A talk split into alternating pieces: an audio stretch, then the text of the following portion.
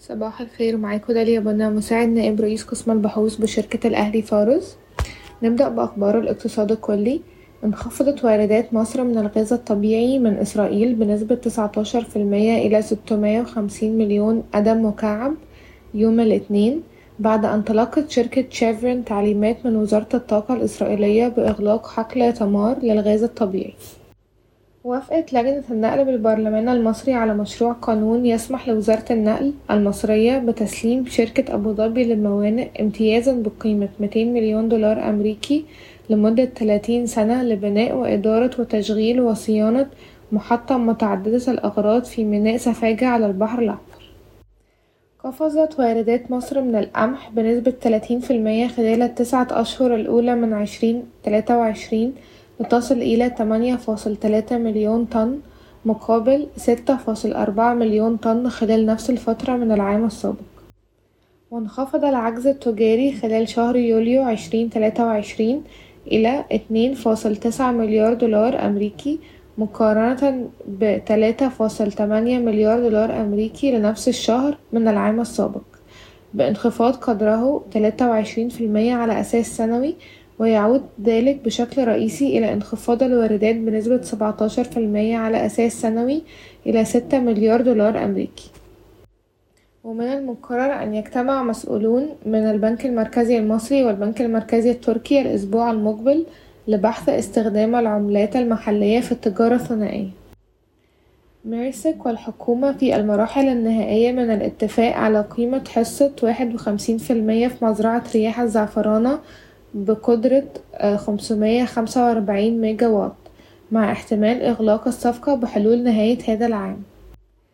تجري وزارة النقل مفاوضات مع شركة سيمنز الألمانية للتصنيع المحلي لأربعتاشر عربة قطار لشحن البضائع من المقرر أن تعمل على الخط الأول من الشبكة العالمين للسخن أما بالنسبة لأخبار القطاعات أعلنت الحكومة عن مبادرة جديدة لقطاع الأغذية والمشروبات سيتم فيها بيع السلع بخصم يتراوح بين عشرة لخمسة وعشرين في المية وتشمل هذه السلع الأرز والسكر ومنتجات الألبان والدواجن الحية والمصنعة والحبوب الأخرى. أعلنت شركة عبور لاند أمس أنها ستشارك في المبادرة من خلال تطبيق خصم عشرة لخمستاشر في المية على جميع منتجاتها. ومن المتوقع أيضا أن تشارك شركة جهينة في هذه المبادرة ومع ذلك لم يتم الكشف عن الأحجام المخصصة ومعدلات الخصم بعد. ومع مت... ونتوقع أنها ستطابق شركة عبور لاند ولكن على منتجات محددة وليس على مجموعة المنتجات بأكملها. لا تتوقع شركة القاهرة للدواجن تنفيذ أي خصومات على شرائح الطيور الحية ومع ذلك قد يتم تطبيق خصم بسيط على منتجات كوكي بحجم معين. وليس من الواضح كيف ستؤثر المبادرة على شركة الدلتا للسكر ومع ذلك نعتقد أن التأثير سيحدث على الشركات التي تزودها وليس مباشرة على شركة الدلتا للسكر. ستلعب مدة المبادرة والأحجام المخصصة من الشركات لها عاملا مهما في التأثير على ربحيتها. وتشهد شركات الأغذية والمشروبات انكماشا في الأحجام والهوامش منذ بداية عام عشرين تلاتة وعشرين. وكان ذلك مدعوما بشكل أساسي بارتفاع أسعارها ومن المتوقع أن تعوض الخصومات المنفذة جزئيا الموجات السابقة من ارتفاع الأسعار وسوف تضغط على الهوامش وسط ارتفاع تكاليف المواد الخام. ومن المتوقع أن تكون هذه التخفيضات مقابل إتاحة العملات الأجنبية بشكل أكبر وعدم تأخير الموانئ أو الجمارك مما قد يقلل التكاليف قليلا في حالة تنفيذها.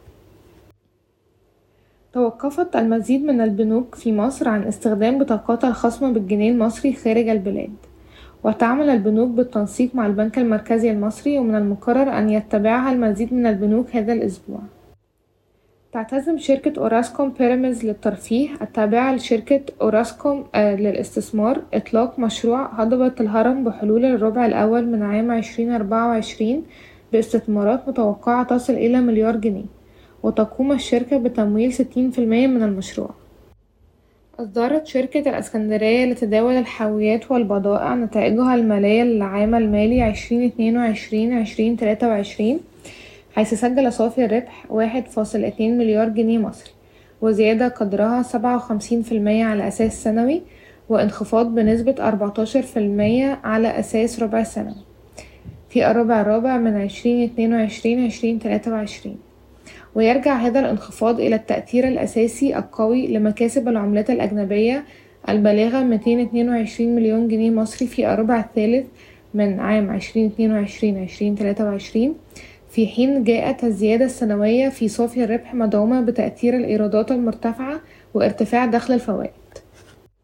وعلى أساس سنوي بلغ صافي الربح 4.4 مليار جنيه مصري في السنة المالية 2022-2023 وهي زيادة قدرها مية وستاشر في المية على أساس سنوي. وسجلت الإيرادات أربعة فاصل تسعة مليار جنيه مصري وهي زيادة قدرها خمسة وسبعين في المية على أساس سنوي. مدفوعة بزيادة الإيرادات المقاومة بالجنيه لكل حاوية والإيرادات المقاومة بالدولار الأمريكي لكل حاوية بنسبة تسعة وستين في المية على أساس سنوي وتمانية في المية على أساس سنوي على التوالي. بالإضافة إلى ارتفاع عدد الحاويات بنسبة تلتمية وتلاتين في المية على أساس سنوي ليصل إلى تمنمية واحد وتلاتين ألف حاوية. وقمنا برفع القيمة العادلة إلى تلاتين جنيه وتمانية وخمسين قرش للسهم مع الحفاظ على توصياتنا المحايدة. ويتم تداول السهم حاليا عند مضاعف ربحية للسنة المالية عشرين تلاتة وعشرين عشرين أربعة وعشرين سبعة فاصل سبعة مرة.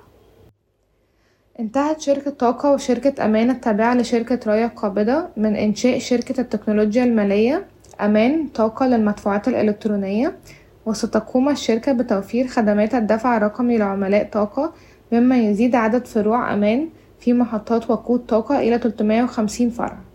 وتمتلك أمان حصة واحد وخمسين في المية في المشروع المشترك بينما تمتلك طاقة عربية الحصة المتبقية البالغة تسعة وأربعين في المية.